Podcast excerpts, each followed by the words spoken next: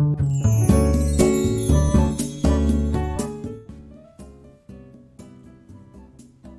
宮正人の社労士ラジオ。皆さんこんにちは。社会保険労務士の宇都宮正人です。この番組は社労士の宇都宮が通常仕事をしていて日々の中から感じたマネジメントの話や労務のことなどをお伝えします。今回はさんかいめの放送ということで、えー、今までにかいはマネジメントの放送マネジメントのことがメインだったんですけど、今日はちょっと労務の話をさせていただければと思います。まあ、労務の話っていうとどうしても割合法律の話が多いです。で、法律の話となると労働基準法が大体中心に居座ります。ただ今日はですね、ちょっとお給料の話をしたいと思います。それは最低賃金の件です。最低賃金というのは法律で最低賃金法という法律がありまして、それで最低賃金決まってるんですよね。で、提示されるのは大体時給額で提示されます。で、この最低賃金というのは都道府県や、まあ、特定の職種で決められるんですけど、毎年毎年だいたいじゅうがつぐらいに各都道府県がこの最低賃金を変えております。最近はこの最低賃金が非常に上昇傾向です。まあ簡単に言うと値上がっているということになります。ですので、この最低賃金でギリギリで、例えばですね、アルバイトの方の時給を設定されていらっしゃる会社さんがいた場合は、その法律が最低賃金法が変わったあの賃金改定があった時にこれを見直していかなくちゃいけないんですよね。それで時々ですね、その事務が追いついていなくて最低賃金を下回ってるっていう企業さんもたまに見かけます。で、えーとまあこれはもうまずいっていうふうになった場合はい、いわゆる法律違反になっちゃうんですけど、でもね、この最低賃金って、じゃあ時給、例えばアルバイトの方が時給せんえんね、せんひゃくえんねっていうふうになった場合は、最低賃金がじゃあせんひゃくえんねってなってた場合、あ、それを上回ってるからうちは大丈夫ですねっていう話できるんですけど、ただ正確に給与計算する場合、最低賃金として加味するものと最低賃金として加味しないもの、まあ、いわゆる差し引きしなくちゃいけない場合があります。皆さんそこまで考えたことがありますか？まあ従業員の皆さん、パートタイマーの方、アルバイトの方、正社員の方、もちろんこの最低賃金より高い金額で金額を設定しなくちゃいけないんですけど、じゃあ例えばですね、この最低賃金に含まれるもの、含まれないもの、いろいろありますよね。まあいろいろありますよねって言ってもいろいろあります。で、時給で支払われている方がいらっしゃった場合は時給で比較すればいいんですけど、例えば日給でお支払いが発生する方がいらっしゃった場合、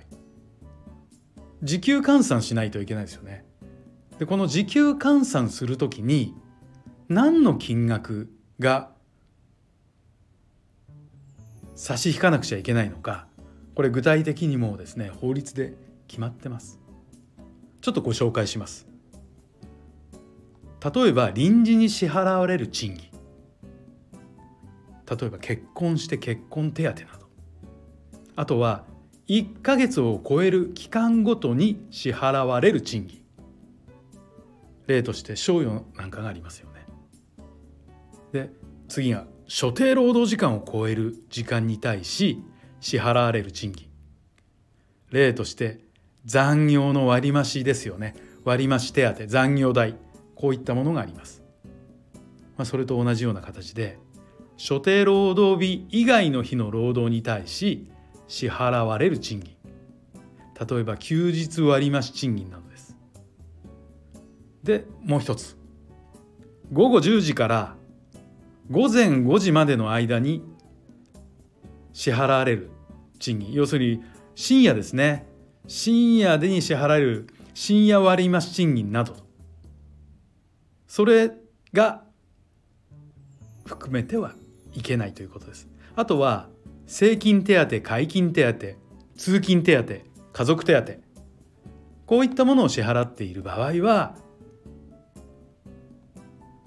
ちゃんとですね、こういったものが除かないといけないということになります。ですので、最低賃金の対象となる賃金に該当するもの、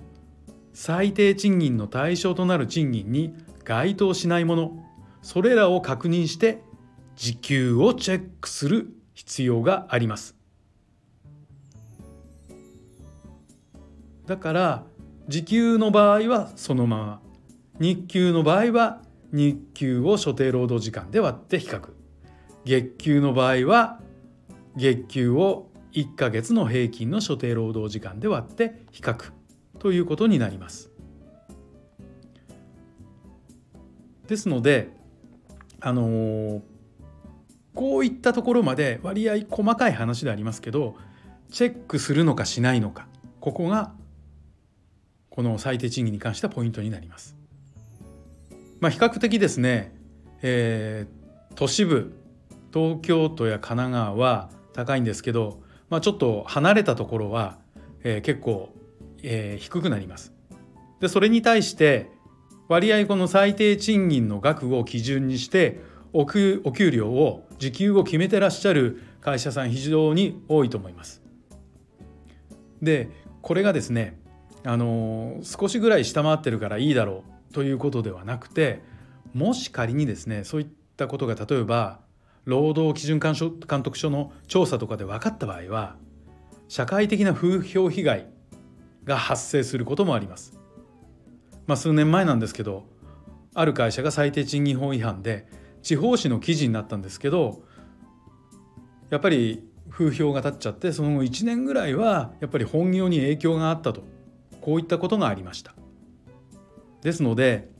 皆さんもですね、最低賃金上がる上がるなんて多分夏の終わりから秋口にかけて報道されます。その時はまあ、いきなりこの話を覚えていただけるかどうかちょっと難しいかもしれませんけど、あ、いろいろ気にしなくちゃいけないなっていうことを考えていただければ、最低賃金に変えるとき、あ、変わったときに皆さん対応できるんじゃないかなというふうに思います。えー、ちなみにこれ罰則がありますね。えーと、地域別の最低賃金額以上の賃金を支払わなければ罰則としてごじゅうまんえん以下の罰金となります。で、あとはですね、特定産業別最低賃金額以上の賃金を支払わなければ罰則としてさんじゅうまんえん以下の罰金となりますと、こういった決まりもあります。で、もしハードル超えてなかったら、もしかしたら即こういったですねペナルティがかかる可能性もあるんで、まあ、この辺はですね、細かい話かもしれませんけど、ちょっと気にしていただければと思います。はい、じゃあ今回はですね、この最低賃金についての落とし穴ということでお話をさせていただきました。